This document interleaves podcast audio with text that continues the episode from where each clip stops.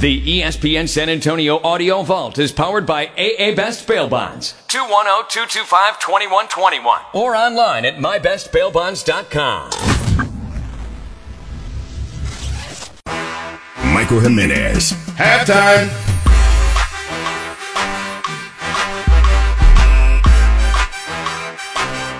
Yes, sir! It's halftime on San Antonio Sports Star, ESPN AM 1250, 94.5 FM, soon to be 103.3 beginning on February 1st. We're on the go at sasportstar.com. My name is Michael Jimenez. I'll be your host from 12 to 2. Halftime. About sports, pop culture, nostalgia. Carl Schonick is producing the show. What's going on, Carl? Nothing much, Mike. How you doing? Dude, I am fantastic today, man. I am fantastic. It's a big show today, man. Lots to talk about. Again, sports, pop culture, nostalgia. At 12:30, we'll be talking to Jeff Garcia from Locked On Spurs and Cam's Five. Man, the Spurs beat the living crap out of the OKC Thunder last night. Dejounte Murray stating his case for that all-star bid. And you know what, Carl? I was thinking about it. I got to come up with a player who came from a losing team that somehow made his way onto the all-star team. And I have a perfect example of how it's happened in the past. And we'll get into that at 12:30. At 12:45, man, I saw this all over Twitter, on Barstool Sports today, everywhere. We have the sound of this video of this female news reporter giving a report live on air. She got hit by a truck and got back up and continued her story. Amazing sound. We'll get into that around 12:45. At 1 o'clock, man, the Girl Scouts are coming out, baby. I saw my first request, got my first request for, will you buy some Girl Scouts? So I had to ask our listeners on Twitter, what is your favorite Girl Scout cookie? And I'll give you the poll results. Still time to vote on this. You can go on to Twitter. My handle is at MikeESPNSA. Carl is at CarlESPN, Carl with a K. We're live on Facebook and YouTube. You can leave a comment, subscribe, and like SA Sports Star. Good times, man. Welcome to the show again at Sports, Pop Culture, and Nostalgia. You know, it's kind of a weird morning, man, because there was no school for kids. Apparently, it was dangerous. Kind of weird. But it was so dangerous that at 6:38 this morning, I got up and bought my wife breakfast tacos. It was apparently not dangerous enough for her to send me out for tacos. It wasn't that bad, though. They assumed it would be much worse than it was. Yeah, there's a lot of conspiracy theories going on regarding this. But one thing I can say, Carl, is the second I walked out the door, I said this.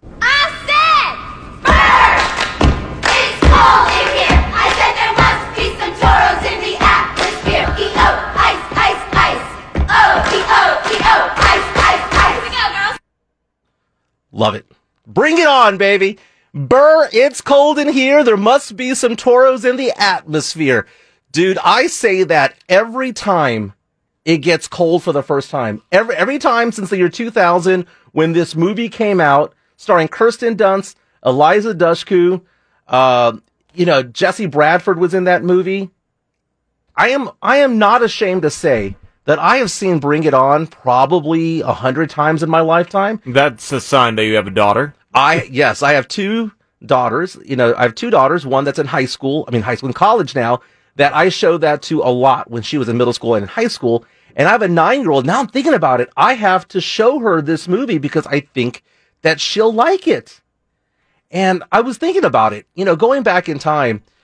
See, this movie came out in 2000, so I was 23 years old when that movie came out. And I'm thinking to myself, man, Eliza Dushku, she's beautiful, right? But is it creepy now? Because now I'm 44 years old. If I was to go back in time and watch Bring It On, I can't have those thoughts anymore, right, man? That's just not right. That's on your conscience. Don't try to rationale with me. Well, I know what you mean. I mean, Kirsten Dunst and Eliza Dushku are still very, very attractive. You know, I saw a poll one time that was taken where, as women got older, they thought that the ideal attractiveness for men was also getting older, and then it was a bar graph that when it showed men as they got older, it all stayed 19 to 25. They all pretty much said, oh, 19 to 25, but as women got into like their 50s, they said, oh, men in their 40s are, you know, the ideal attractive, and, you know, as they got to 60, so men in their 40s or 50s, you know, but with men, always 19 to 25. You know, Gabrielle Union, Mrs. Dwayne Wade, was also in that movie. And she did a fantastic job. And you mentioned to me earlier that there were a lot of these sequels. Yeah. I was unaware of that. I have a cousin who, I think she went to Duquesne for cheerleading. So she was huge into, you know, that whole competition lifestyle. Mm-hmm. And I'm pretty sure she saw all 12 of those movies. I think they made a lot. They made a lot. I don't think I've ever actually seen it, but it's been on in the background during family gatherings with her around. Straight to video. One of my favorite scenes from Not Another Teen Movie is the parody that they do of Bring It On, where they're like, oh, it's already been brought in. Jamie Presley doing that part. But, you know, it got me thinking, man, because I have a strange mind. And before this show started, I'm driving in, and I'm thinking to myself, laughing that I did that whole there must be some Toros in the atmosphere thing this morning. And I was thinking about, like, teenage movies. And is it inappropriate to now watch them? My wife got kind of weirded out when I was watching American Pie the other day. And I mean, that movie I loved when it came out, was probably like 99. I was in my early 20s. I identified a lot with these characters in some respect. And, you know, now I think about it, I don't think I can show that to my daughter or recommend that to her, because there's certain characters that would not be allowed. There's certain scenes that would not be allowed. Back in the 80s, there was movies like Porky's, and there were movies like that just made it. It was very, very nasty. I mean, I remember not being able to watch movies probably because of that growing up. You know, certain shower scenes and things like that. Police Academy had various scenes that were similar to that. In the 90s and early 2000s, it was just very dirty, but it was like funny dirty. And it just got me thinking about some of these characters, man. And, you know, when it comes to like teen movies, you were mentioning earlier today that there was a movie that you liked that was teen related that you've seen many times. I think they called them stoner movies when I was growing up, and it was Dude, Where's My Car? It was the worst 45 minutes in movie history, followed up by the best 45 minutes in movie history. It was like the entire first terrible half of the movie was a setup for a great second half of the movie, because what was it, Ashton Kutcher? I can't remember who the other guy is. They killed the second half of the movie. Yeah, Seann William Scott is in that movie. And Seann William Scott, oddly enough, there hasn't been anything that he's been in that I did not like. I mean, he's batting 1,000 with me. I mean, he had a bit role in what was that Will Ferrell movie, Old School? He had a bit role in that movie. Mm-hmm. He was in the American Pie movies. He was in Dude, Where's My Car? He was in that movie with Billy Bob Thornton. I mean, he's just a very strange character. But going back to that movie you were talking about, that stoner movie, talking about Dazed and Confused, those are stoner movies right there. But going back to Seann William Scott, there's that scene in Dude, Where's My Car where they are ordering Chinese food. And that cannot be done again, where the lady on the intercom is going, and then it is such a funny scene, but that can never be done again. And not only that, Seann William Scott as Stifler on American Pie. I don't think that character can ever exist again. Because of politically correct culture, or was there something else you had in mind? Yeah, that's exactly what I'm thinking. You know, this is the political culture of it all, because, you know, political correctness when it comes to it, because, you know, as Stifler, you know, he's homophobic. You know, that's one thing. He is also very, very sexual. He's very vulgar. He's just a very bad guy. But when it comes to the bros, though, you know, he's a guy's guy. He's a locker room guy. And it's just kind of a weird thing. He was in the movie Goon. That was pretty good. I loved him in Role Models with Paul Rudd. America's Sexiest Man, Paul Rudd, was in that movie. So Seann William Scott, kind of weird because, again, the movie Road Trip he was in, Bloodline. I've loved all of these movies. I saw Road Trip just like 3 days ago. And it's just so funny, but I was just thinking about these teenage movies and whether or not my daughter would want to watch any of these. I know recently, a couple of years ago, there was a movie called Blockers that came out. Have you not seen Blockers? Can't say I've even heard of it. Blockers was basically the female teenage girl version of American Pie. Because the whole point of American Pie was this group of boys who want to lose their virginity before they graduate. And Blockers is a bunch of teenage girls who want the same thing.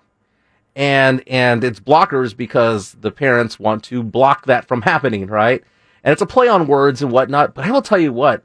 That is one of the funniest movies I have ever seen. I would say that it's probably one of the best comedies that I've seen in the last 15 years because we are in 2022. I think good comedy stopped around 2012. And I think the only good comedy that I've seen in the last 10 years is probably Blockers. Like a legit, gross-out, funny comedy is Blockers. Because, man, back in the early 2000s, when you had, like, The Hangover, and you had... movies like Road Trip, and you had the American Pies, and you had Forgetting Sarah Marshall. There were a lot of good movies. Did you like any of those movies, Carl? Were you into any of these movies in the early 2000s? You know, you're probably forgetting that I was 9 in 2000. I get that. So, you know, there's probably certain things that would have either gone above my head, or I don't think it would have been best for my parents to have allowed me to watch those. Well, go to school talking about, you know, American Pie. It might not have ended up too well for a 10-year-old Carl. Well, John Cena is actually in Blockers. He's one of the stars in that movie. Oh, yeah. So cool. He's good in that movie. Leslie Mann's also in there. Ike Barinholtz, Catherine Newton, Gideon Adlon. It's a very, very good movie. For those of you like gross out comedy movies or just kind of out there, Blockers was one of those movies where I thought it was very smart. They took the concept of American Pie and gave it a heart. And it was a really good movie. Highly recommend. But again, it is rated R. It's a gross out movie at times. But I really enjoyed that movie. Hey, reach out to us on Facebook and on YouTube if you want to reach out, leave a comment. What is your favorite teen movie and why? Just tell me why. Why did you like that movie? Don't just say, you know, I like Dazed and Confused. Why did you like Dazed and Confused? Is it because Matthew McConaughey's there going, all right? Or is it American Pie? What is your favorite movie? Tell us why. Again, on Facebook or on YouTube, you can like and subscribe San Antonio Sports Star. The Kielbasa Bacon phone lines are also open if you want to talk about any of these topics at 656-ESPN. That is 656-ESPN. Again, we go till 2 o'clock. Carl, this morning, like I said, 6:38 this morning, I walked outside. My wife said, can you warm up the car? And I'm wondering to myself, why do my kids who go to Northside ISD, why are they off from school? There was no ice on the road. And all of these predictions that there would be ice on the road were never going to happen, man. And I'm not that guy who says, oh, I don't trust the weather guy, whatever the case may be. It snowed 7 inches in my house earlier last year. I know cold weather happens. But I'm looking at my weather app, and I live in a part of town that's typically colder than the average. And I'm there going, it says a low here of 35 or 36. What seems to be the issue? And I'm here going, man, there's got to be some northerners out here. People from Colorado, from the Northeast, or whatever the case may be, might be looking at this going, are you serious? Half the city did not go to school today? And now there's talks, rumbling, that there might be another day. There's no snow on the road. There's no ice on the road. What's going on here, Carl? I don't know. I think that we're really just dealing with people who are scared of what could happen. And if the information that we have, which is a lot of supercomputers that, you know, do a lot of calculations, say that there's going to be snow and sleet, then I imagine they just wanted to be proactive. You and I went to Texas State. Yeah. They would literally wait until the flood had already come before they said, okay, you guys can't come because nobody can make it up the hills. Oh, yeah. I've been trapped in San Marcos before. You know, as an adult, been trapped because they wait, like you said, to the very, very last minute to do anything in that town. You know, I've heard conspiracy theories saying that this is kind of a way to kind of slow down the spread of COVID. I know in my daughter's school, in her classroom, multiple people in her classroom, these, you know, 9 and 10-year-olds contracted COVID over the weekend, or they tested positive over the weekend. So I can see that being the possibility, and it's awful that that's happening to kids and spreading around. And hopefully they all recover. And it's just I just thought it was kind of a joke if it was really about weather. Because, again, if it's getting down to the 20s, if it's getting down to the teens, and you know that ice is going to be there, then I understand. But, man, I thought this was a little bit of an overreach, a little overkill. I think it was supposed to be some kind of precipitation. We had heard maybe snow way earlier in the week last night. It looked like it was projected to rain. I wake up, and it's about as dry as it gets. In fact, it was 37 degrees when I left my house around 5:15 this morning.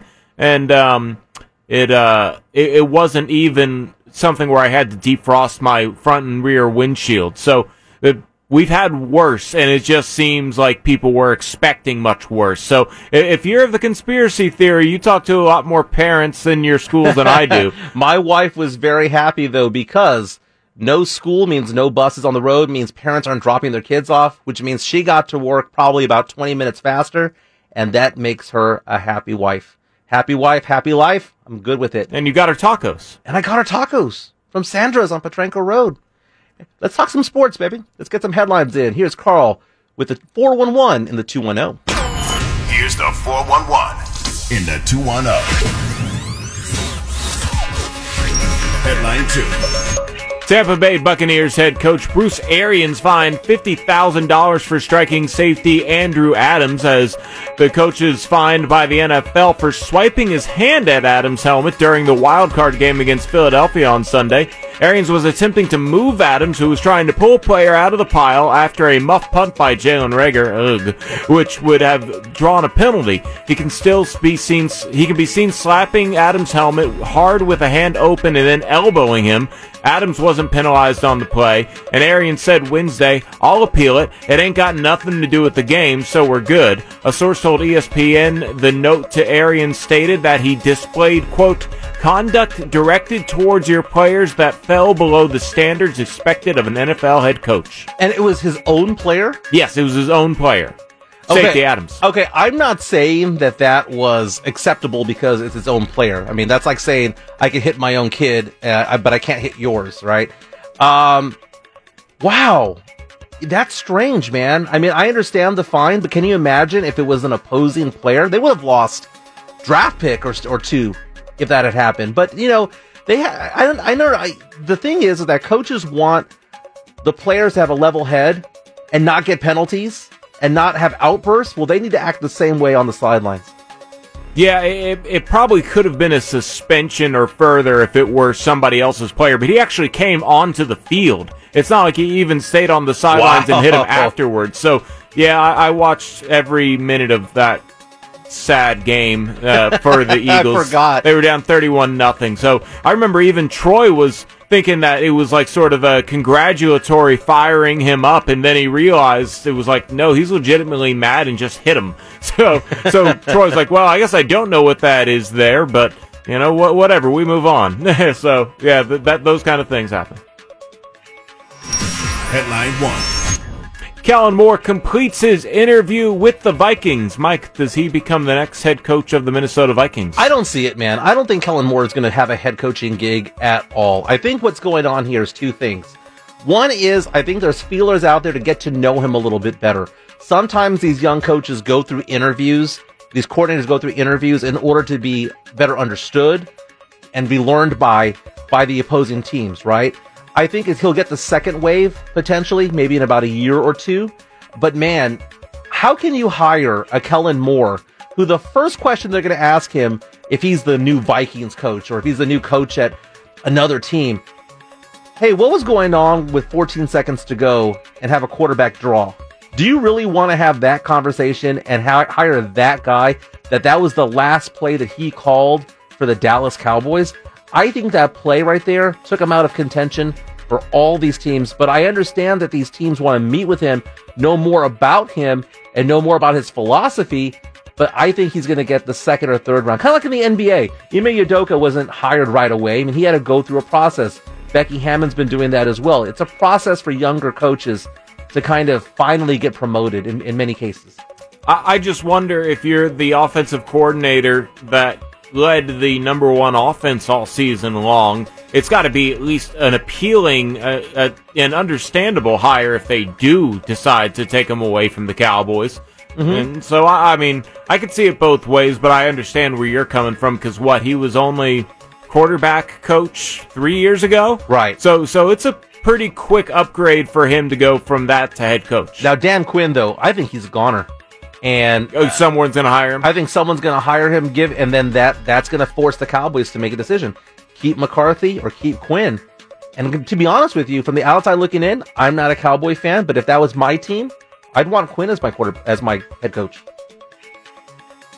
Oh, well, I don't know what you can really say about McCarthy in 2022 because it seems like a lot of people say that his 2021 success was on his coordinators, mm-hmm. but I kind of think that the offense was so bad in 2020, 2021 that it made the defense that much worse, and the defense was pretty bad, and then they invested, I think it was like 8 of their 11 draft picks on defense, and 6 of the first picks were all defense, and they're probably going to continue that trend. So while it would definitely hurt to have to find a new defensive coordinator, doesn't necessarily mean that it's all on Dan Quinn. You are an Eagles fan. Knowing that the Eagles and Cowboys pulled a trade where the Cowboys moved from 13 to 12 and the Eagles dropped from 12 to 13 so that the Cowboys could get Micah Parsons. In retrospect, how does that make you feel?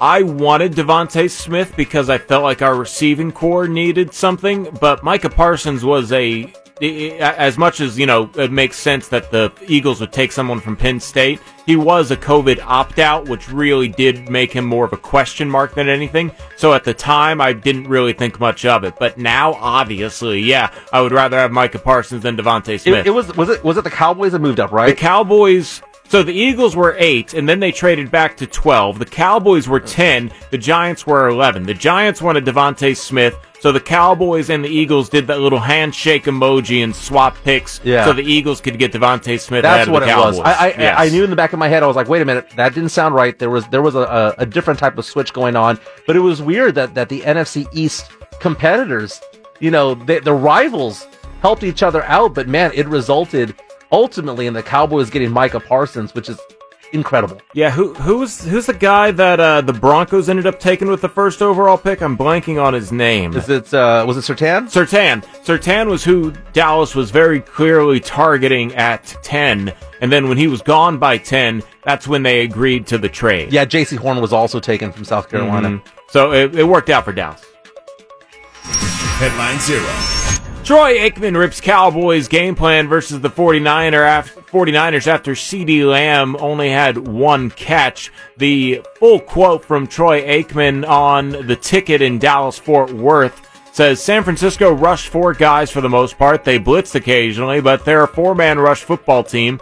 But a lot of times when you say that, then you think they're playing coverage. They mixed in some coverage, but there was a lot of single coverage on CeeDee Lamb. I hate going back to when I was playing because nobody cares. But what I see around the league, it's not just Dallas. I've seen it with a lot of teams. A lot of these offenses want scheme things. The coordinators, it's all about scheme rather than this corner is playing soft. He's scared to death. Just run the route tree, run a comeback, run a dig route, run a curl, run anything.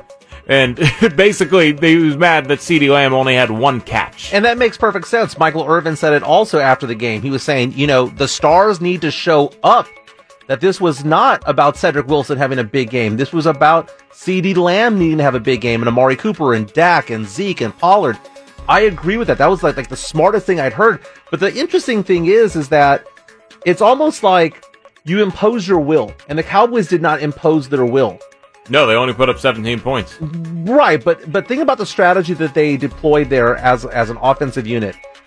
You know, the Rams know, everyone knows that the Rams are going to throw the ball to Cooper Kupp, and they find a way to get it to Cooper Kupp. He has 140 receptions or so this year. They know it's going to go there. It's going to happen somehow or another. Are you telling me that Kellen Moore couldn't have devised a plan to somehow get the ball to CeeDee Lamb or Amari Cooper? Are you telling me that they couldn't just impose their will when it came to that? Because other teams can. Jimmy G was getting it to Deebo Samuel.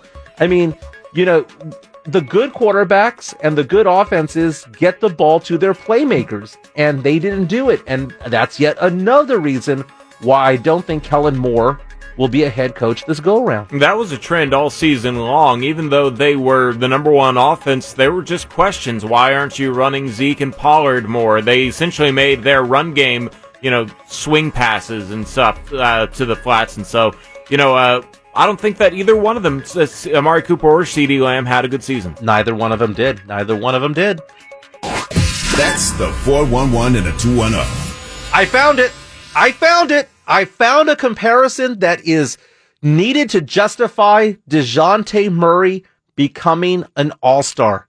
When we come back, Jeff Garcia from Locked On Spurs will join us to talk about Dejounte and the Spurs beatdown of OKC. This is Halftime on the San Antonio Sports Star, ESPN AM 1250 and 94.5 FM.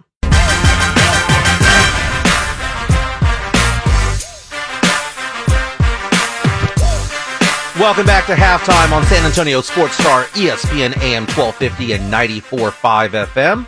We're on the go at sasportstar.com. We're going till 2 o'clock. Sports, pop culture, nostalgia. All things fun around here. And whenever I think of fun, I think of Jeff Garcia from Locked On Spurs and Cam's Five. Jeff, we were talking earlier about our favorite teenage comedies. Which one was yours? What's your favorite teenage comedy? Well, I go a little further back. I go to Porky's. I go to Meatballs. Two good funny ones, and I think every guy listening probably knows why. Those are one of my favorite ones. And another teenage—I don't want to say a comedy, just a teenage flick. Footloose. I like Footloose. Footloose was good. Yeah, Footloose was fun. That was a fun movie. Correct me if I'm wrong. That's about a town that does not have dancing, or it's not allowed. Pretty much. Okay. Pretty much. I know about it. No dancing, and then all of a sudden everybody dances. That's the whole premise. Yeah. I'll probably have to add that to a list of movies that I need to watch that I haven't watched yet, but don't know if that's going to be the movie review next, because the movie review next Wednesday is in your honor, and it's also in Rudy J's honor. You guys have asked me to do Urban Cowboy, so that'll be next Wednesday at 1:30. But welcome back to Halftime. I will figure out what that means, because apparently you guys are on two different teams. I'm going to go ahead and assume that there is some sort of love triangle going on. But, man, let's talk about the Spurs real fast. And before we get into the Spurs, man, because the Spurs beat up on OKC. That's a bad team, right? There are very few teams out there in the NBA right now that I would say I'm 100% confident in saying the Spurs are better than. But Dejounte Murray, stating his case for an all-star bid, notched his 8th triple-double. And on top of that, he did this. It was better back in the day. Oh, my goodness. Speaking of leaving it to Bevo. He's got a ton of assists. An amazing play. Oh, nice. Got to make sure that pass gets through. And Drew Eubanks, you can't lay that one up. Exactly. He's just having fun now. He's just having fun out there on the court. If you weren't watching this game yesterday, Drew Eubanks, thank God he made that bucket. Thank God he threw it down, because Dejounte Murray had the most impressive assist I have ever seen him make. It was a between-the-legs assist, but it wasn't from the forward back. It was from the back forward to a cutting Drew Eubanks, who dunked it over two players. That right there is his highlight reel for the All-Star team this year. Apparently, apparently fans don't see this stuff, because the third fan voting returns are in now officially. Not one Spur is listed, so fans are still pulling for Westbrook to make it over Dejounte, Klay Thompson to make it over Dejounte, Damian Lillard to make it over. The list goes on and on. Fans, open your eyes. Dejounte is doing some great things in San Antonio. But I still think there is that outside shot for him to make it via the coaching, or a player simply says, I'm going to take the weekend off, or a COVID hit. I hope he makes it. He earns it. He's doing everything for San Antonio. I think the record is bad enough, but I think without his play, it could be even worse. So, yeah, kudos to Dejounte. He's got to make it sometime in his career, whether it be this year or next year. He's got to. He gets it. Yeah, he has to, man. He's earned it. But, yeah. They definitely beat up on the Thunder, a game they had to win, a game on paper they should beat, and they did. I get why Spurs fans were kind of biting their fingers ahead of the game because, you know, they did lose to the Thunder earlier this season. The Thunder were on a 3-game winning streak against the Spurs. Spurs played down to the competition, but good on San Antonio. Rose to the occasion, took care of business early, fast, got some of the guys that play major minutes some rest. Good, because they got a couple of big games ahead of them. Brooklyn tomorrow and then the 76ers after. Dejounte Murray with a triple-double. Not only that, it only took 3 quarters because he rested the fourth. 23 points, 14 assists, 10 rebounds. Spurs put up 118 points. Kind of weird because they were at 106 at the end of 3. Only scored 12 points in the fourth quarter in junk time. But by then, the Spurs were had a huge lead. Right now... And how good is it, too, for the team to just make threes? And I go figure, you know, in the era of making threes, you make your threes, guess what? Your odds of winning just shoot up astronomically. So the Spurs knock down their threes. Just hope they can sustain this momentum. You know, the season's pretty much been indicative of this. Win one, lose three. Mm-hmm. Two, lose four in a row. So enjoy these wins as they come. They may be few and far between the rest of the season. But, hey, Pop is only 9 games away from that record, that all-time regular season coaching record. That's awesome. So, and he has 37 games to do it. Yep. I think that's pretty much all. But in there, I hope so, too. Yeah. Dejounte's stats have been moving upward big time this month. He is now at 19.1 points per game, now at 8.9 assists per game, and 8.4 rebounds. Hey, Jeff, I was thinking about it. I mean, we've had all this talk about Dejounte deserves this. Dejounte deserves it. And I've been saying for the longest time, it's very difficult for a player to make the All-Star team coming from a losing team. And I was I was wrecking my brain thinking about it, going, there's got to be a recent or somewhat recent All-Star that made it despite coming from a losing team. And I thought about it, and I was like, wait a minute, I know. And then I go up to basketball, you know, encyclopedia, and guess what? It was right. Sharif Abdurrahim is the precedent. He is the precedent. In 2002, made the All-Star team for an Atlanta team that was 33-49. He averaged 21 points, 7.5 rebounds, and 3 assists. I would argue that a 19-9-9 is better than that. He came from a losing team. That was his first and only All-Star appearance. I'm going to need probably your help and Carl's help on this one, but my guess from the Spurs history was Alvin Robertson. I got you, baby. Alvin Robertson? Yeah, correct me on that.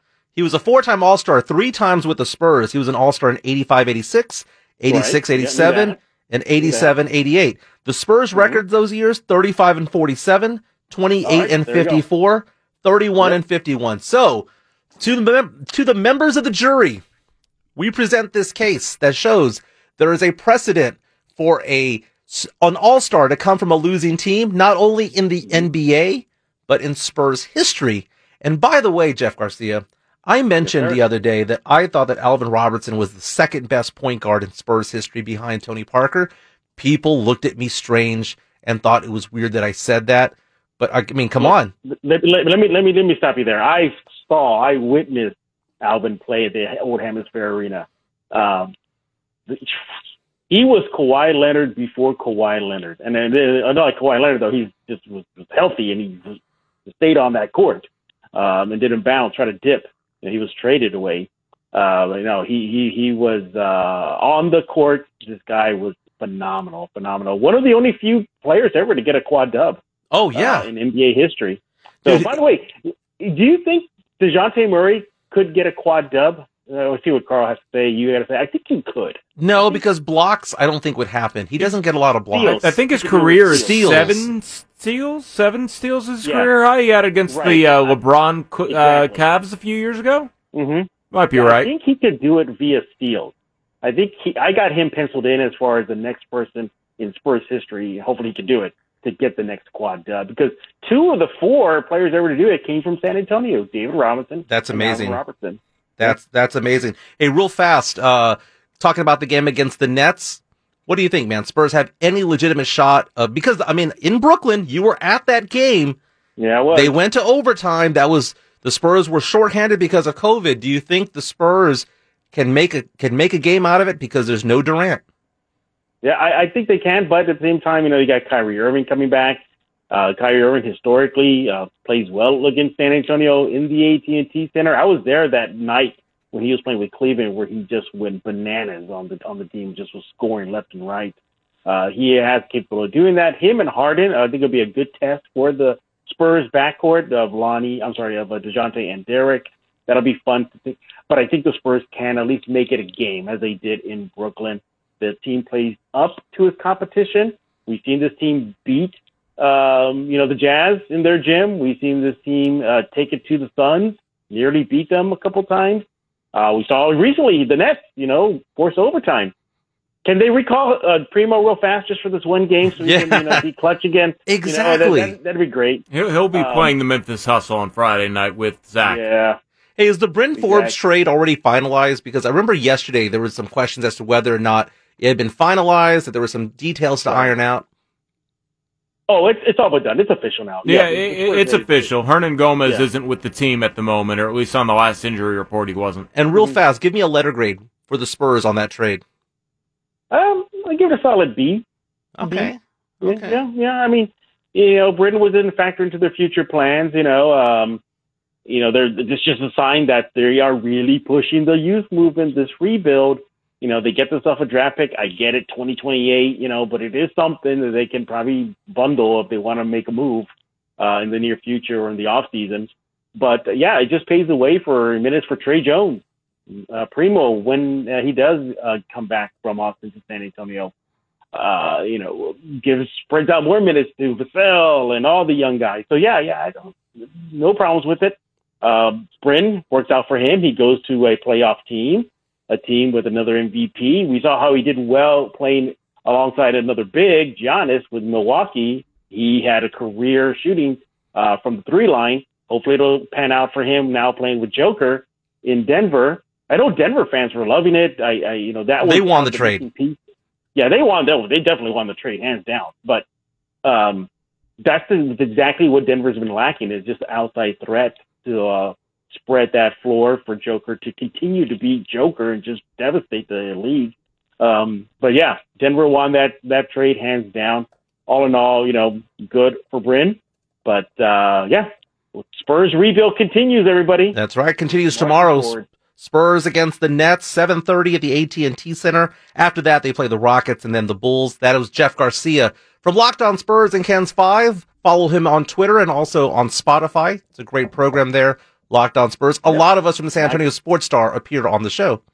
Yeah, Carl was on it this Monday. I got some good feedback on that. You're on up tomorrow. You're on deck, and we have a very heavy topic tomorrow.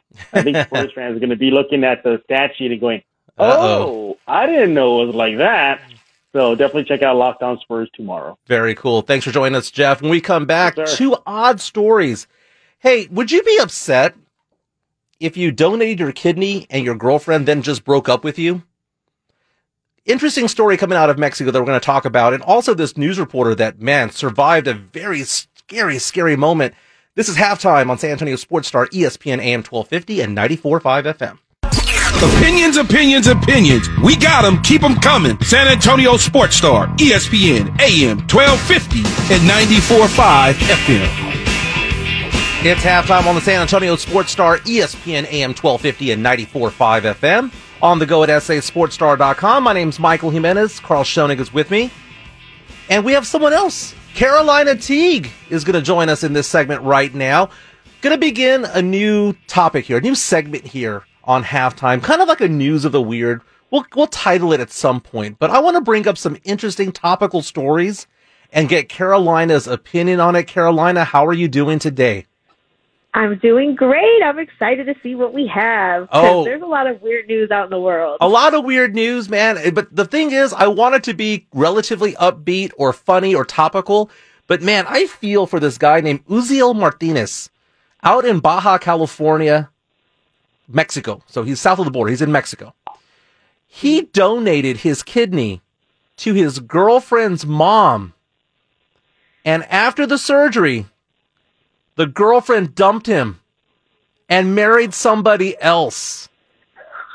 He has gone. Mr. Martinez, a young man, has gone on to TikTok to tell his story And there are now 2.5 million views of people reaching out to him saying, man, are you okay? Are you okay? And he just said he was just basically telling his story. When you hear that, Carolina, was it in bad form? Now, I don't want to say that he was like out of surgery. It was like a couple of weeks after he got out. But still, he donated a kidney. How long should she have stayed with him? I mean, she should have stayed with him for at least a year after that, 2 years. I mean, you don't just leave somebody 3 weeks after they donate their kidney to your mother and then marry somebody else. I feel like this woman, she made a big mistake. Like, you definitely need to marry the guy that gives you their kidney instead of a random guy that probably wouldn't do the same. I think she made a mistake. A huge mistake. I feel bad for the guy. He doesn't have a kidney now. Now if that kidney fails, he needs a kidney from somebody else or he's gone too. I feel really bad for this guy. So you're saying because he saved her mom's life that she needs to at least dedicate 1 to 2 years of her own life to him, even if she's not in love? Well, I mean, you think that she would have told him, hey, I'm not in love with you before he decided to give up his kidney.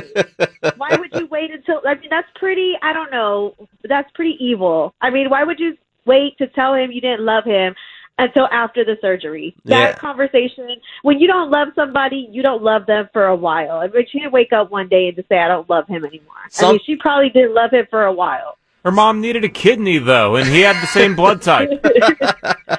I mean, that's messed up. I mean, don't do stuff like that. I mean, yeah, I mean, that's pretty selfish of her. I mean, now he gave up a kidney, and he's not a part of her life anymore. I feel really bad for this guy. Something tells me that dude, that other guy, was in the picture all along. I mean, come on, they got married right away. But, he went on TikTok, over 2 million views. Feel sorry for the guy. He says that, he has no hard feelings and that they're on decent terms. But come on, man, I feel like deep down inside, he's like, man, I cannot believe I was that much of a simp.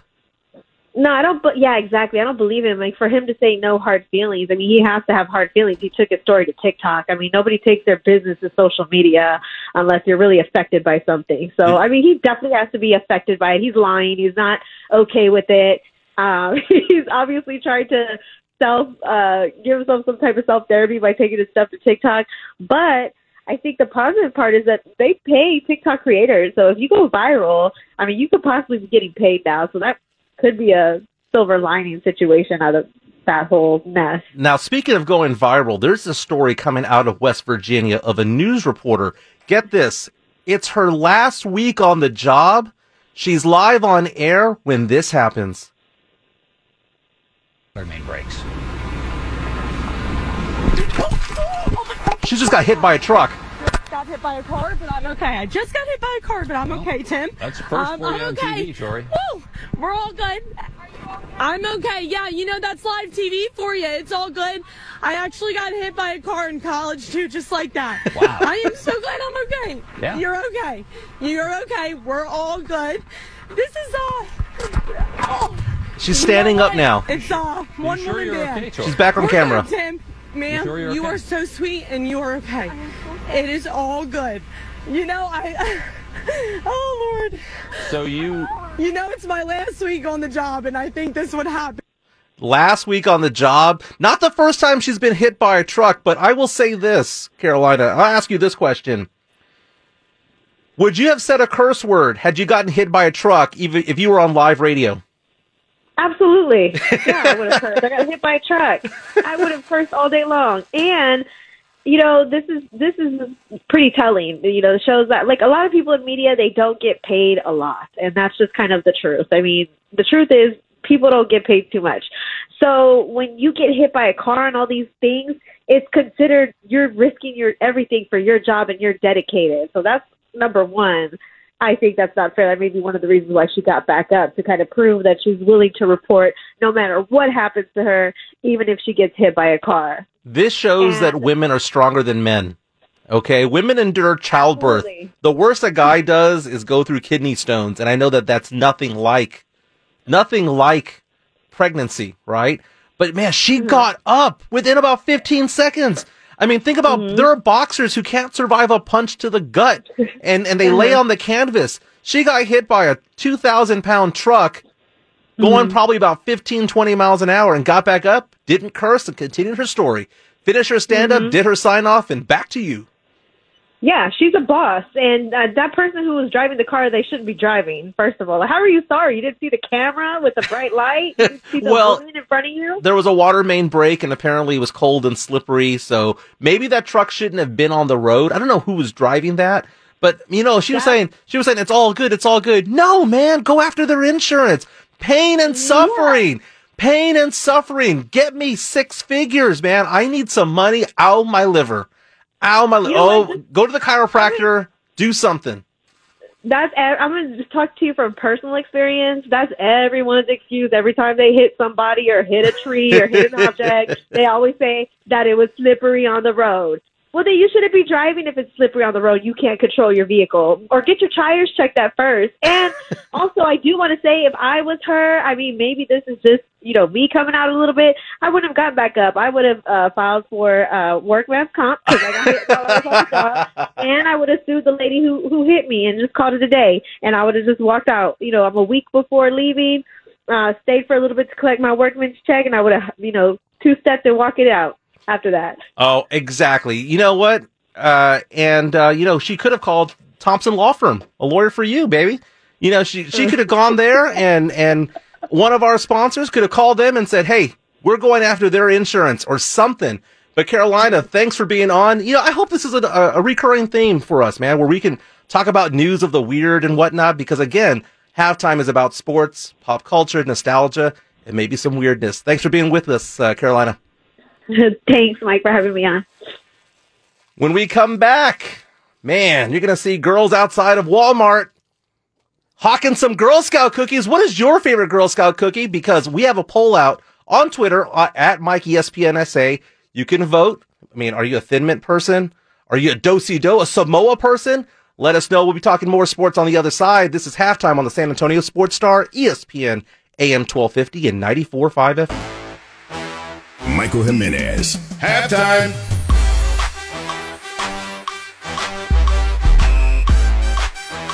It's hour number 2 of Halftime on San Antonio Sports Star, ESPN AM 1250 and 94.5 FM. On the go at sasportstar.com. Starting February 1st, we will be on 103.3. So signing off from 94.5, going to 103.3. Bigger signal. Stronger signal. My name's Michael Jimenez, your host till 2 o'clock. Carl Schonick is here with me, producing the show. Hey, Carl, I'm going to let you know something, man. Got to carry $5 or $6 in your pocket at all times because the Girl Scouts are coming for you. They're coming for all of us.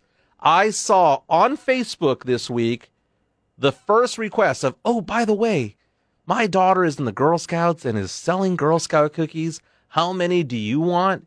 And, man, I know that I'm going to get hounded by a lot of people because I cannot say no. I just can't say no. And the thing about the Girl Scout cookies is you think about, like, oh, well, you're going to gain a lot of weight during the holidays. No, man. I gain the most amount of weight during Girl Scout cookie season because I can't say no. And they have so many different flavors. But, man, I'm going to be honest with you, Carl. I've only tried maybe about 4 or 5, but are you into Girl Scout cookies? Well, A, it's a front, and B... it's a front for what? Oh, you know, those Girl Scouts are up to something. But B, no, I can't remember the last time. I don't know if I've ever personally bought Girl Scout cookies. I know my parents did, and when I was younger and, you know, in high school and such, I would have Girl Scout cookies, but... No, I want to say my dad's favorite were Thin Mints that he would have in the freezer, and there were a couple that I liked, but I never really thoroughly enjoyed them, so maybe I'm saving myself some pounds and calories. You know, it's funny because, you know, I'm trying to watch my weight. You know, I've been going to CrossFit the past month or so.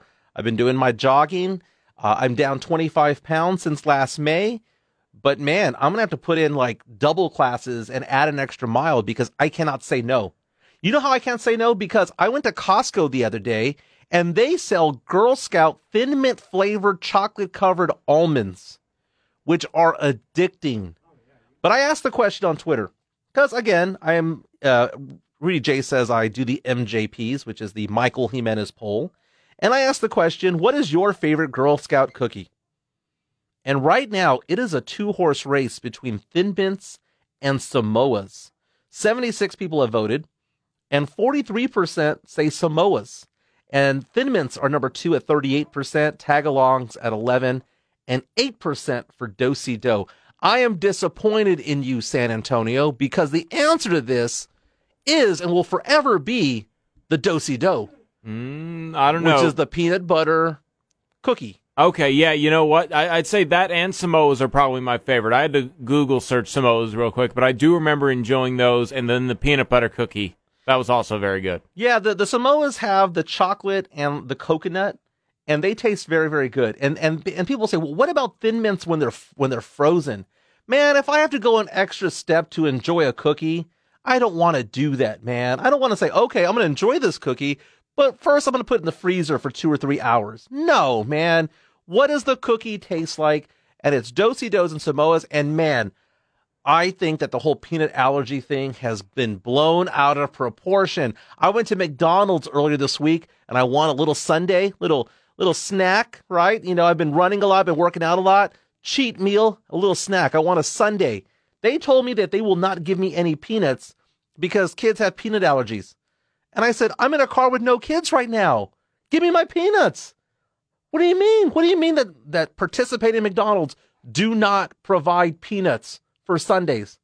I'm sorry. I will never buy a sundae from McDonald's ever again. I will now go to Sonic or someplace else that carries peanuts. I understand that people have peanut allergies. I understand that it is a thing, okay? So don't come at me and say that I don't think that it's not a real medical condition. But, I mean, come on. Not everybody has it. Yeah, it sounds like a lazy excuse to not give you your peanuts. I think so, too. I think they're trying to save money. The one thing that might be fake, I'm not a doctor, but I do play one on radio, is gluten. Okay, the fact of the matter is people say, well, is it gluten-free? Well, you know, maybe it's not, but that only affects like 1% of people, so... No, only 1% of people have Hashimoto's disease. About 30% of people are gluten intolerant. Okay, well, you know what? I'm lactose intolerant, but I have cereal every morning, so, I mean, come on, is it going to kill you? It can cause serious indigestion issues? Mr. Insensitive today. I am Mr. Insensitive today. But you know, it's just one of those things where it's just like, you know, it's just one of those things where I'm just, you know, get off my lawn, you know, just waving my fist at the clouds because I don't understand it, because it doesn't affect me. But then again, that's just me getting older. Maybe that just is what it is. But coming back to Girl Scout cookies, I was interested to see what is the most popular by state, and half the states have Thin Mints as the most popular, but in Texas, good old Texas, it's Samoas. Those are the ones that come in the purple box. Thin Mints come in green. Orange is the Do-Si-Dos. And all the other ones, like the lemon one, I guess is yellow and whatnot, I have no desire to try any of those, but I am a sucker. If you ask me to buy a box, I probably will. Okay. You know who's also a sucker for buying Girl Scout cookies? What's that? People leaving medical and legal marijuana dispensaries in the states where it's legal. I hear that those girls are the ones that clean up. You know, that's called being smart. I mean, that's working smart, not working hard. Working hard, by the way, is one of the most overrated things that you could ever do. It's all about working smart, right? But, man, I look at it and, you know, talk about, like, fundraisers. Man, I'd kill right now for one of those World Finest candy bars. Did you ever have one of those, Carl? Can't say I have. The World's Finest. Okay, they come at you with their box of chocolates, and they come by the house, they ring your doorbell, and they're like, would you like to buy some chocolates?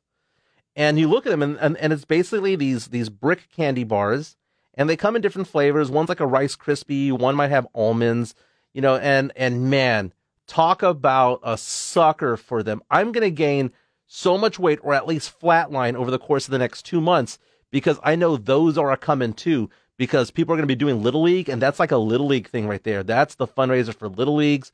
That's the fundraiser for band, you know, spring band and stuff like that. Man, that's coming, man. And I was looking them up the other day, and you can buy them just like without the fundraiser on Amazon, because you could buy anything on Amazon. And, that's no fun. You know, you buy a fundraiser candy on your own. Gary Murphy reaches out to us on Facebook Live and says, absolutely do-si-dos. That's what I'm talking about. Dump them in the milk, even if you're lactose intolerant. It is worth it. Boteo Franklin says, I can't eat Samoas because I'm allergic to coconut. That's interesting. That's interesting. But man, you say that it's a front. I think that's so funny. Hey, Carl, it's confession time. Maybe we should be playing Confessions by Usher. But anyway, I used to run a scam when I was in high school involving candy. And my scam was, I used to pretend in high school that I was doing fundraisers for various organizations in school, when really what I was doing was I would go to the grocery store, buy a lot of candy, and just sell it and profit off of it. I was a walking vending machine for like 2 years until I got busted. But by then, I had made hundreds of dollars. How'd you get busted? People can't prove that you didn't donate money. Well, I guess I did it too often. I mean, if I had done it like 1 week out of the month, I probably would have been okay, but I got greedy, man. And I would go to the store in my neighborhood called Wynn's back in the day. Just go to Wynn's, buy a ton of candy, buy like maybe $20 out of it, and by the end of the week, I'd have about $80 to $100. Did it all go to the human fund? Yes, yeah. It would go to the human fund. I was the chairman of that human fund, and I was also the beneficiary of it. But I got busted on that. Didn't get in trouble. I don't think my parents knew about it. But if they're listening to the show now they know about it. But it's too late for them to do anything. But you know what? It's not that I was up to no good. I was up to capitalism when I was a teen. I mean, don't hate the player, hate the game. Yeah, I know people who do stuff like that and, make plenty of money because they didn't even hide behind it. It was just, hey, would you like to pay me $1 for this candy that I bought for 75 cents that you can't get? Right now for cheaper. It's called supply and demand. Exactly. It is supply and demand. I have the supply.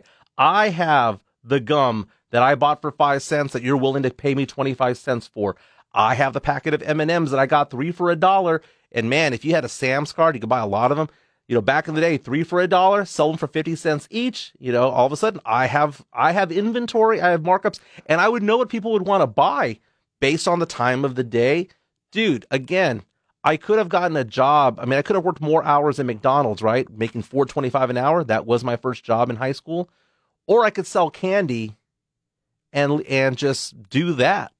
And I lied saying that it was a part of a fundraiser, but come on, I hurt nobody. Yeah, you needed nobody to raise your funds. Hurt. Yeah, I needed to have that Belle Biv DeVoe CD.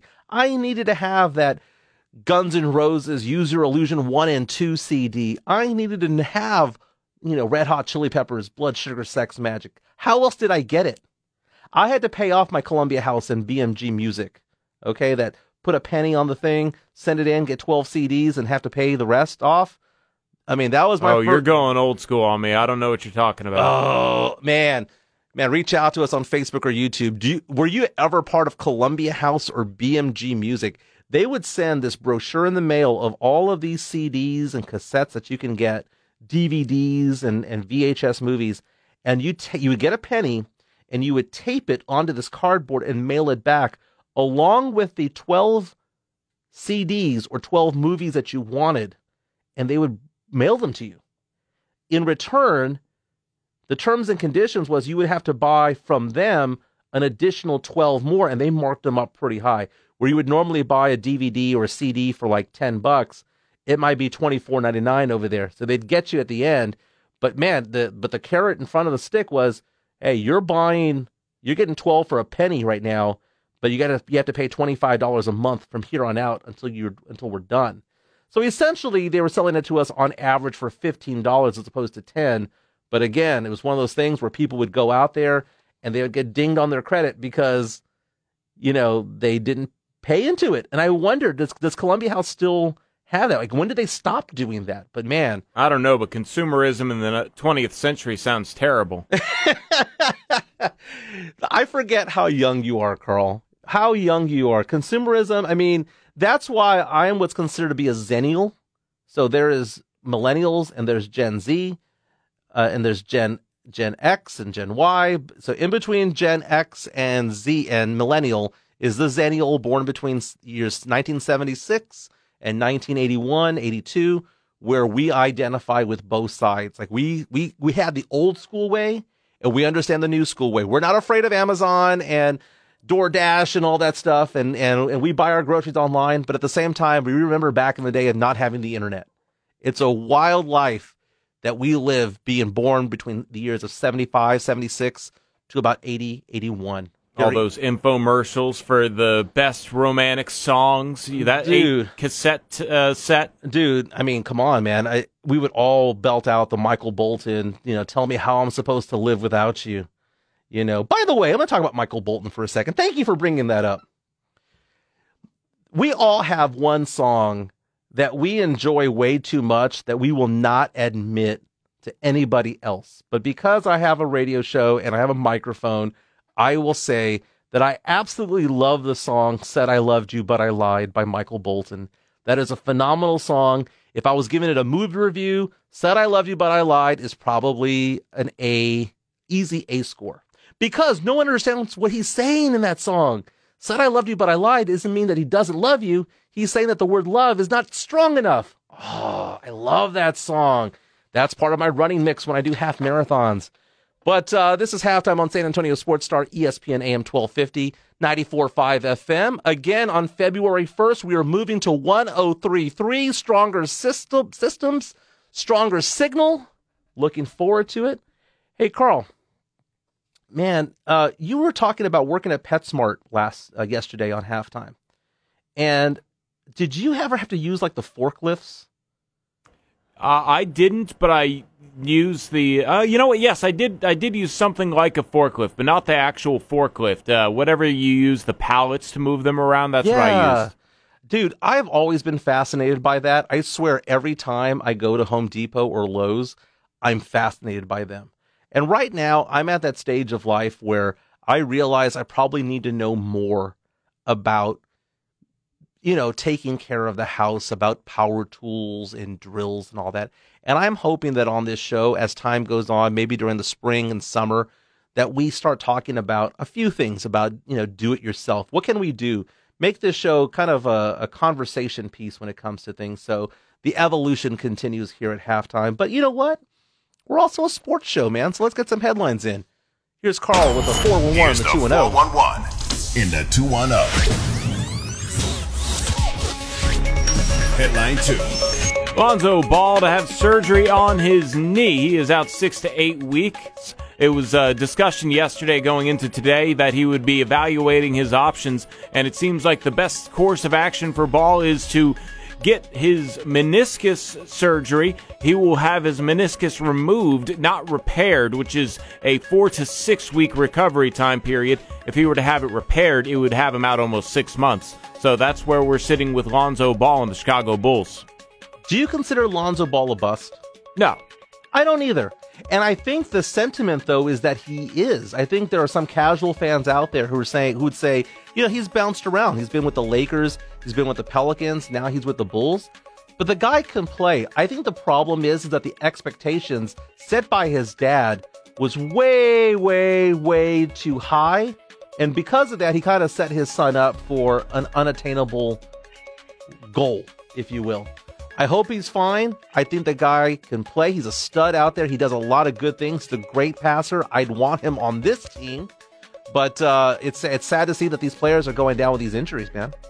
Yeah, in this particular case, it's not like it's anything you can really do about it. Meniscus tears probably happen more often than we think. Joel Embiid played on a torn meniscus in the playoffs last year, and he just wasn't the same player. So, you have to get this addressed if you can before the playoffs and hope that he can get back into playing shape sometime around, late March, early April, because they're going to need him if they want to make a good push. Speaking of Joel Embiid, last night, 50 points in 27 minutes. Incredible. And, he was drafted pretty high, right? So sometimes when you get players who are drafted near the top, he was projected number one overall until he broke his foot, and then he was taken 3. Yeah, it's amazing. The best players are typically taken in the top 5. Headline 1. Brooklyn Nets Kyrie Irving fined $25,000 after directing an obscene language towards fan. Obviously, we don't know what it is, but the incident occurred 4:19 left in the second quarter of the Nets' 114-107 loss to the Cavaliers on Monday. As Cleveland, they like to get underneath Kyrie Irving's skin. You remember the whole drama with him opting out? Irving has appeared in 5 games for the Nets this season, averaging 22 points and 5.4 assists. So it's good to have him back, but he seems to not feel the same to the fans. It's funny how every sport has this one lightning rod when it comes to anti-vax sentiments, right? You have Aaron Rodgers in the NFL. You know, you have Novak Djokovic in tennis. And you have Kyrie Irving in the NBA. My question is that what did the person who was antagonizing him saying? Because I understand that we want these players to not have outbursts, but at some point they also have to defend themselves because words hurt, man, and words matter sometimes. And because of that, I want to know what the other person said. Did it justify it? Because if the other person called him the N-word, if the other person called him, said something about his family, I think a player has every right in the world to go back and jaw back at them because, you know what, fair is fair. I like what Charles Barkley said. His solution to this was every player is allowed to hit one fan per game, and that'll solve the issue. Dude, I was watching that 30 for 30 of the melee at the Palace, and, man, those players, those fans were standing up to the players, man, like, come at me, bro. I'm like, dude, there's no way in the world, Ron Artest, a.k.a. Meta World Peace, that I would ever stand up to that dude. That was a lot of beer they were having that night to have that type of courage. Yeah, I think they believe there's an invisible wall that separates them from the athletes, and they can say whatever they want. And, yeah, probably alcohol or some kind of influence has something to do with it. But I would prefer it if the, you know, NBA really did give the players the benefit of the doubt more often, but you also can't be making a public spectacle of yourself on the court if you're Kyrie Irving. Understood. Agreed. Headline 0. Cincinnati Bengals leading sacker is defensive end Trey Hendrickson. He clears concussion protocols, and he's okay to play Saturday. Okay, you said this is Tampa Bay? This is the Cincinnati Bengals. Oh, Cincinnati. Okay. Their top pass rusher. You know, it's funny because, you know, I heard the name and I was like, wait a minute. That Bengals, is that the Bucks?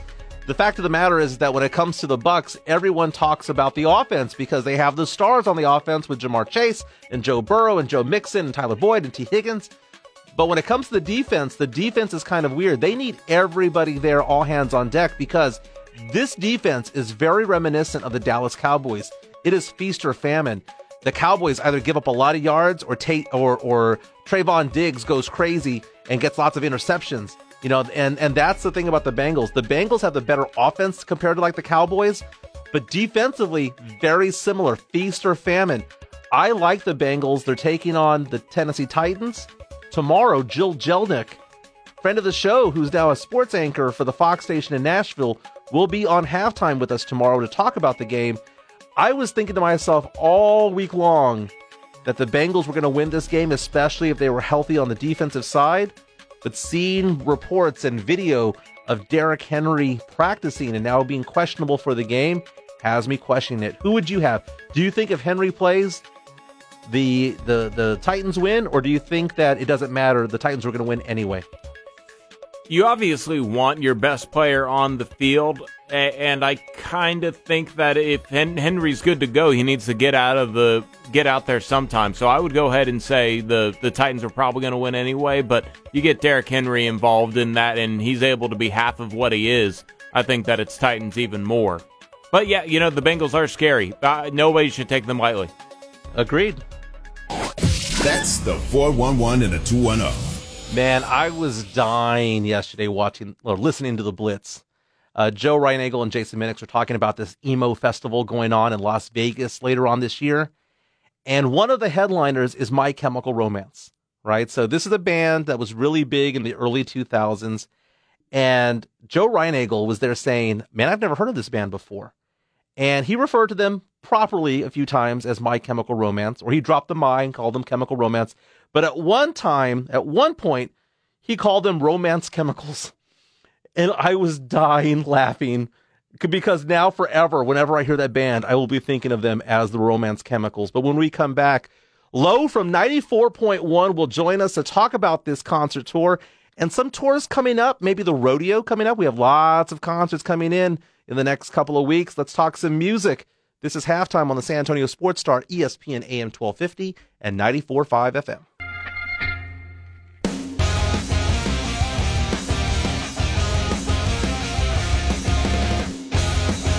We are Paramore! God, I love Paramore. Welcome back to Halftime on San Antonio Sports Star, ESPN AM 1250, 94.5 FM.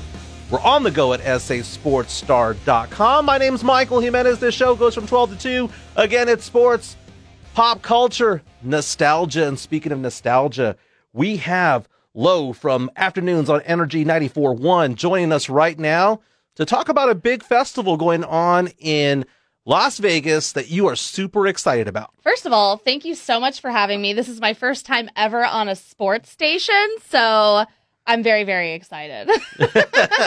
And yes, I mean, this has literally taken over everyone's timelines, everyone's Twitter feeds. It is like a dream festival lineup that's actually happening. I mean, Paramore headlining, My Chemical Romance headlining, Taking Back Sunday, which is my favorite band ever. Mm-hmm. I mean, it's every teen scene queen's dream come true. It's interesting. And last night on The Blitz from 4 to 7, Jason Minix brought this up. And Joe Reinagle was saying that he has never heard of most of these bands.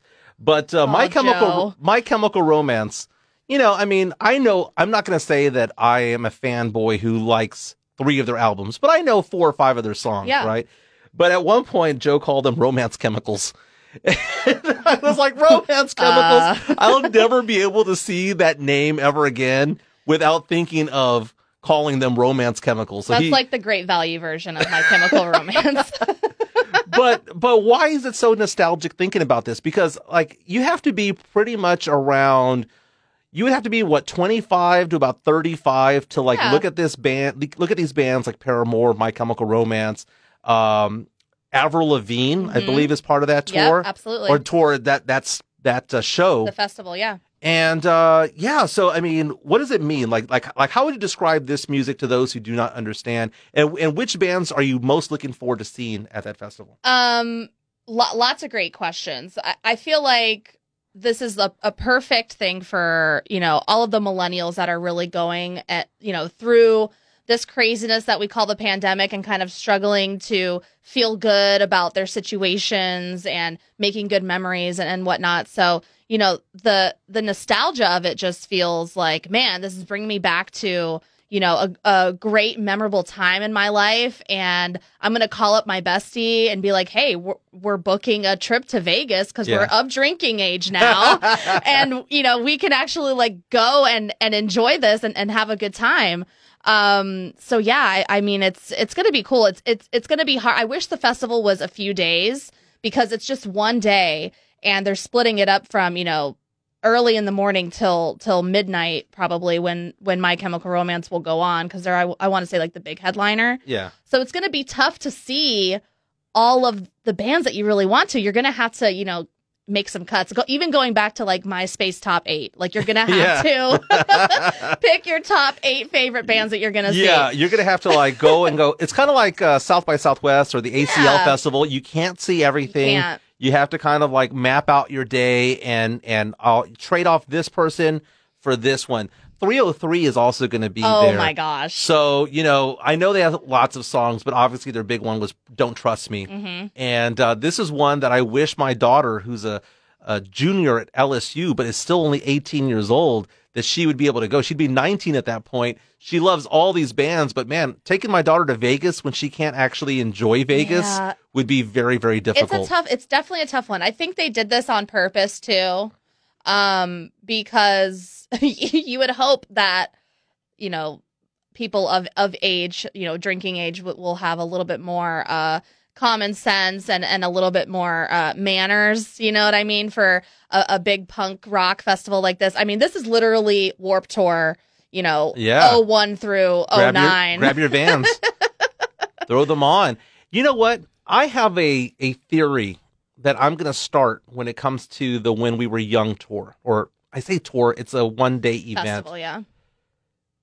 When I think of When We Were Young, I think people are thinking about, oh, very nostalgic. When we were young, the song was on the radio. Avril Lavigne, 303, Paramore, My Chemical Romance. But when I think of When We Were Young, and I think of the city of Las Vegas, I think of the Killers. Oh. That was the Killers, probably their third or fourth biggest song. And they're from Las Vegas. I bet you they're added on there. Ooh, that actually would be a good one. You know what else I think of when we were young? Adele has a big hit called When We Were Young, and she's going to be kicking off her Las Vegas residency this weekend. So I don't know if there's a play. Whoa. Like maybe someone who's like, you know, a closet Adele fan. That's maybe My Chemical Romance will be like, yeah, we're going to bring Adele out. You never know. I think there's always that opportunity for shock and awe in Vegas. There always is. There always is. Hey, are you familiar with the Lovers Tour in May? That's another big one that's going to be happening in Las Vegas. Okay, so for the demo, so we've talked about let's switch demos here. We've gone from 21 to 35. Let's go 35 to 49 over here. In mid-May, there's going to be a festival called Lovers and Friends in Las Vegas. And I'm taking a look at the rundown here, the lineup here. Lauryn Hill, Ashanti, Ja Rule, Timbaland, Genuine, Sean Paul, Usher, Ludacris, Little John, Neo, Trey Songz, Akon, T-Pain, Mace, TLC, Ciara, Nelly, Brandy, Monica, Lil' Kim, Eve, John B., who I love me some John B. So many, Drew Hill, Sean Kingston, Trick Daddy. Man, TLC. Yeah, well, what's left of TLC, I know, yeah, right? Yeah. But it's so interesting because, like, this is basically music from 1992 to about 03. I mean, I guess Beautiful Girls by Sean Kingston would probably wrapped it all up, right? That was like a 06 record, okay. I think. I remember listening to that in high school. But it's so funny because I love going to these festivals and whatnot. I've been to them in Austin. I've been to festivals in Dallas. I'm going to tell you how old I am. I'm 44 years old. Oh. I went to a festival. I have a teenage daughter who's 18 years old at LSU. I have a 9-year-old daughter. But back in 1996, I went to the Blockbuster Video free concert in Fort Worth, Texas at the Texas Motor Speedway. Here was the lineup. It was like, okay, think back. This was 96. Okay. These were new bands. They were top of the charts at this point, right? I had just gotten my first Spice Girls CD. Oh, okay. Okay, good. The lineup consisted of No Doubt, Bush, wow, Third Eye Blind, Matchbox 20, Jewel, Collective Soul, Presidents of the United States of America. What's it called? There was Paula Cole. There was Jewel. There was like so many different bands that performed there, and it was like an all day thing. And they weren't doing 25-minute long sets. Collective Soul, by the way, had the best set I have ever seen. Because I remember they had that song "Shine," and anyway, so they would do that part, and they finished the song, and everybody in the crowd, over 120,000 people were there because it was a free concert, right? And everyone started doing the even though the song was over. They went back to the middle of the song and started it. I'm gonna let it shine. I'm gonna let it shine. Yeah, and then they went back. It was one of the greatest concerts I'd ever been to. What's the best concert you've ever been to? Geez, that's a hard question. And what's the worst concert you've ever been to? The best concert I've ever been to. I mean, honestly, it's very similar to this When We Were Young festival. So I grew up in South Florida, and a rock radio station out there would put on what they call Buzz Bake Sale. Mm-hmm. And it's a kind of a mini like rock festival. And that's the first time I ever saw My Chemical Romance, Paramore, 30 Seconds to Mars, Slightly Stupid, Real Big Fish. I mean, it was just a big, big festival that they would put on at the fairgrounds. So I've been to probably 5 or 6 of those. So, you know, I can't collectively pick one out because they were all just so really good. So I got to say, Buzz Bake Sale, just in general, got to be my favorite. The worst concert I've ever been to. I don't know that I've ever been to a bad show. I mean, maybe it was so bad I decided to drink to the point where I wouldn't remember. So that's probably where I'm at with that. But I mean, you just got to love live music in general, you know? I've never been to really a bad show. ASAP Rocky at ACL. Easy. Really? That was the worst one? And so, I like ASAP. So I went to weekend 2 of ACL, and I saw him, and he was like 10 minutes late, whatever. He comes out. He was like, it's my birthday, y'all. He had like a milkshake he drank during the concert. A milkshake? Like, yeah, he literally was looking into a camera, drinking the milkshake while his song was playing in the background. And then he was apologizing for what happened the week before. And he left a little early. And then I asked a friend who was there the week before. I was like, what happened? It's like he didn't even show up. He came like 10 minutes. He was clearly messed up on something. Mm-hmm. And then that was it. And I'm like, well, he realizes that nobody that was there last week came to this week's show, right? But I guess not. And, yeah, he was pretty bad then, but he was even worse the week before. Carl mentions ASAP Rocky. When I think of ASAP Rocky, I think of the skit he did on SNL with Childish Gambino where they're making fun of Migos. I think of Rihanna now because she's literally making him famous. So I mentioned yesterday on the show that Rihanna, I was like 10 feet from her one time about 12 years ago. Oh. It was like looking at a statue. It was just beautiful. I hear she smells really good too. I've never met her personally, but that's what everybody says. Didn't get that close, but I was halfway fainting, so I'm not sure. Worst concert I ever went to was Mary J. Blige. Oh, no. Yeah. You know, those stories that she talks about, how she would go on stage and she was inebriated. Really? That was one of those? I think it was one of those. Darn. One of the funniest ones I went to was Montel Jordan of This Is How We Do It fame. He sang 5 songs. The first one was This Is How We Do It. The third one was This Is How We Do It. And the fifth one was This Is How We Do It. Was it a troll or did he just forget? No, he gave the people what they want. Okay. You know? Hey, nothing wrong with that. We all knew that he stood 6'7", apparently, at the end of the songs. The best ones I've been to a lot of good rock ones. Stone Temple Pilots were amazing. I've seen them 5 times, before Scott Weiland's passing. Most recently, a few years back, I saw the Weezer tour with Panic at the Disco. I went to that show. I went to the one in Corpus. I don't know which one you went to. I think they did. So, I just got here from Oregon. So they had to have done a Portland or a Seattle show. I definitely went to that tour. I also saw Weezer. They did. It was a summer concert series with the Tampa Bay Rays. So the Rays would bring out a big artist after some of their big games. And Weezer was one of them. And we actually got to go on to the field with Weezer. It was epic. I went to a concert that was a free one. Remember the March Madness? Oh, you weren't here in San Antonio. So March Madness was here a few years back. Okay. And it was Maroon 5 was here with One Republic. Cool. And there was a couple other acts out there. It was a good concert, and lots of people showed up, right? Probably 20,000 people going for a free concert. When they had the March Madness about 5 years ago in Dallas, the headliners were the weirdest concert, by the way. Opening up was LL Cool J. Okay. And then after that was Tim McGraw. Okay. And then after that was Fun. And then after that was The Killers. That sounds like my Apple Music playlist right there. It's just like so eclectic.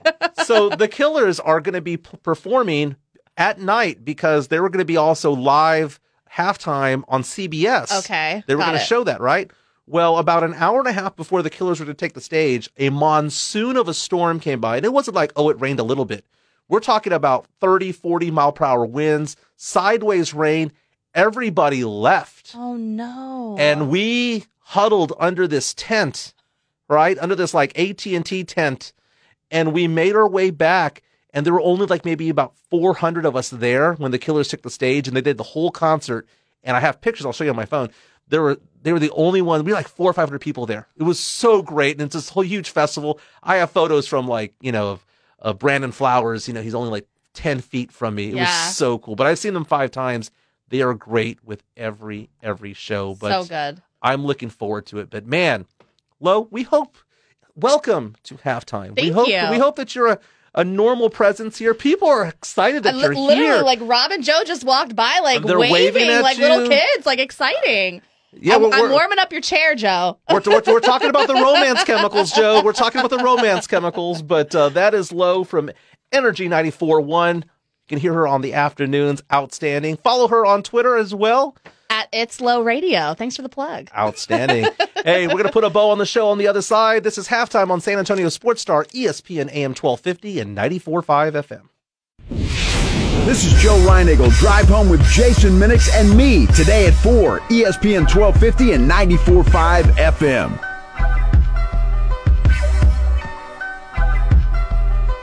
It's Halftime on San Antonio Sports Star, ESPN AM 1250 and 94.5 FM. We're on the go at sasportstar.com. It's been a fun show. I've enjoyed it. Hey, Carl, any of those bands intrigue you, man? I mean, My Chemical Romance, Paramore, Avril Lavigne. We're going back to, like, the late 2000s, early 2010s.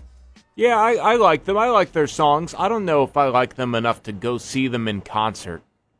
You know, it's interesting because one of the things I like about music is that you sometimes hear a musician pass on a song. We talk about that with movies all the time. Like, you know, Edward James Olmos was supposed to be in Blood In, Blood Out, but then he backed out. You know, and this other person came in. You know, Will Smith was supposed to be Neo in The Matrix, but then he backed out. No, I didn't know that. and Keanu Reeves became it. So I'm always interested in that. But there's also that when it comes to music, because there are certain songs out there that are very, very popular by certain artists, but they were intended for other people. So some examples are like, you know the song Chandelier by Sia? Can't say I do. Okay, I'm not going to do the Chandelier. I'm not going to do that part of the song, but it's a very big song that was supposed to be for Rihanna.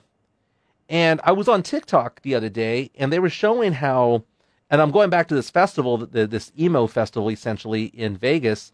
Avril Lavigne's on there. There was a song that she made a demo about, and you can YouTube this demo. And I saw it on a TikTok, a song called Breakaway. And she did a pretty decent job on it, but she passed on it. And that song became a big hit for Kelly Clarkson. And it's weird because Avril Lavigne has had a very successful career, but Breakaway is a good song. Yeah. But can you imagine her singing that song? You know, it's just, it's kind of interesting. Yeah, you hear about that all the time. It makes me wonder why it's okay in some genres like country to redo songs that people have already done. Meanwhile, like in rap, obviously, they actually have really made it a part of the culture in rap. The beats don't get out. The only time you hear the beat is when my voice is on it, kind of thing. Like, I think Kanye has paid his producers like $250,000 an album, if not more than that, to make sure that it doesn't leak and nobody can do their own mixtapes on it, because there was a thing once upon a time. It's like, did somebody do that song better because of the beat, you know? So it's kind of funny how that, you know, culture's different from genre to genre. Those are the what-ifs about sports, music, and movies, which I love, and we're going to incorporate in this show because, you know, we talk about, like, Edward James Olmos should have been this, and Avril Lavigne should have sang this. You know, Blurred Lines, which was a Robin Thicke, huge song for Robin Thicke, was could have been a Justin Timberlake song. You know, and then you go into sports, you do the what-ifs in sports. Like, what if Kawhi Leonard had not landed on Zaza's ankle? What if... What if Drew Bledsoe didn't get injured and Tom Brady didn't take over? It's so interesting to talk about the what ifs because, you know, life is weird, man. Life comes and goes pretty fast, and I think Ferris Bueller had it correct. You know, you don't take time to look around every once in a while. You might miss it, but man, this has been a fun show. Hey, Spurs back in action tomorrow night against the Brooklyn Nets. Here at the AT&T Center, lots of tickets available. Come on, man. Let's pack the AT&T Center. Let's support these Spurs because not only do you get to see Dejounte Murray flirt with a triple-double like he always does, has 8 for the season, you get a chance to welcome back LaMarcus Aldridge, and more importantly, welcome back Patty Mills. Patty Mills back in the house at the AT&T Center. Man, he could potentially be the sixth man of the year this year. I'm expecting a video tribute. Carl, is there going to be a tribute? Do you know? Oh, I'm sure there will be. For both of them, maybe. Has LaMarcus come back? I don't know if LaMarcus has come back to San Antonio since last season after the trade deadline. Yeah, I was talking to Jeff from Locked On Spurs about it, and he was saying that it was a comeback for him, too. So I'm assuming that this is his first time back, because last season he missed a lot of time. You know, he retired. Yeah, he only played like 2 weeks. Yeah. So we get to welcome them back. And, you know, Patty Mills is somebody that I believe should have his jersey retired here with the team. The precedent has been set on this because we have Bowen's jersey up there. We have Avery Johnson's.